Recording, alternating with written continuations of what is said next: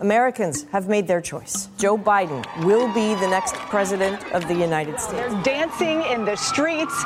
Remember that Saturday after the election when the networks called it for Joe Biden and the joy we all felt? It's one of the great days in American history. I believe the whole country just took a sigh of relief.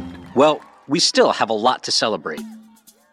But when Biden swears his oath of office on January 20th, he'll become president at a moment of historic social and economic upheaval. The CDC predicts over 80,000 more people could die from the virus by the end of January. Job market recovery, John. 140,000 jobs lost in the month, and that is a big miss. Economists had Trump mob storms Capitol forcing lawmakers into shelter and pretty much having their way with the Capitol building until law enforcement. Colleague Speaker Pelosi saying that if the president does not resign immediately, then they will introduce their articles of impeachment. A pandemic, a recession, a brewing insurrection incited by the most destructive president in American history. It will be a lot to deal with. But that's why his first days in office will be so critical, both to his legacy and the future of the country. I'm Brian Beutler, and on the second season of Rubicon, we'll tell the story of Biden's first 100 days in office, which will set the stage for his entire term. Americans have watched new presidents carefully through their first 100 days in office since Franklin Roosevelt popularized the term decades ago.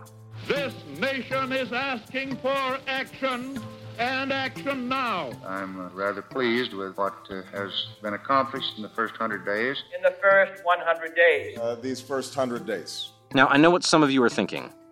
There's nothing special about the 100 day mark. There's no constitutional significance. It's just a round number. And that's true. But the term gets at something all presidents know and some learn the hard way.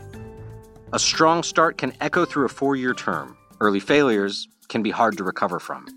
Biden has set a high standard for himself. 100 million COVID vaccine shots in the first 100 days. This is about keeping Americans afloat. The money's there. We're going to get back into the Paris Agreement, the pathway to citizenship for over 11 million undocumented people in America. But he also knows it won't be easy. He'll have only the slimmest majorities in Congress and inherit a government that the Trump administration intentionally ransacked.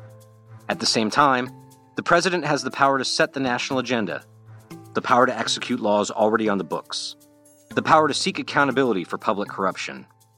That balance between power and its limits is what the second season of Rubicon will be all about. We'll explain how Biden chooses to navigate the crises he'll inherit, that is, how he'll use his power, and we'll assess how well he did given those limits. So join us. Our future hinges on what happens over the coming 15 episodes because Biden will never get a second chance at his first 100 days.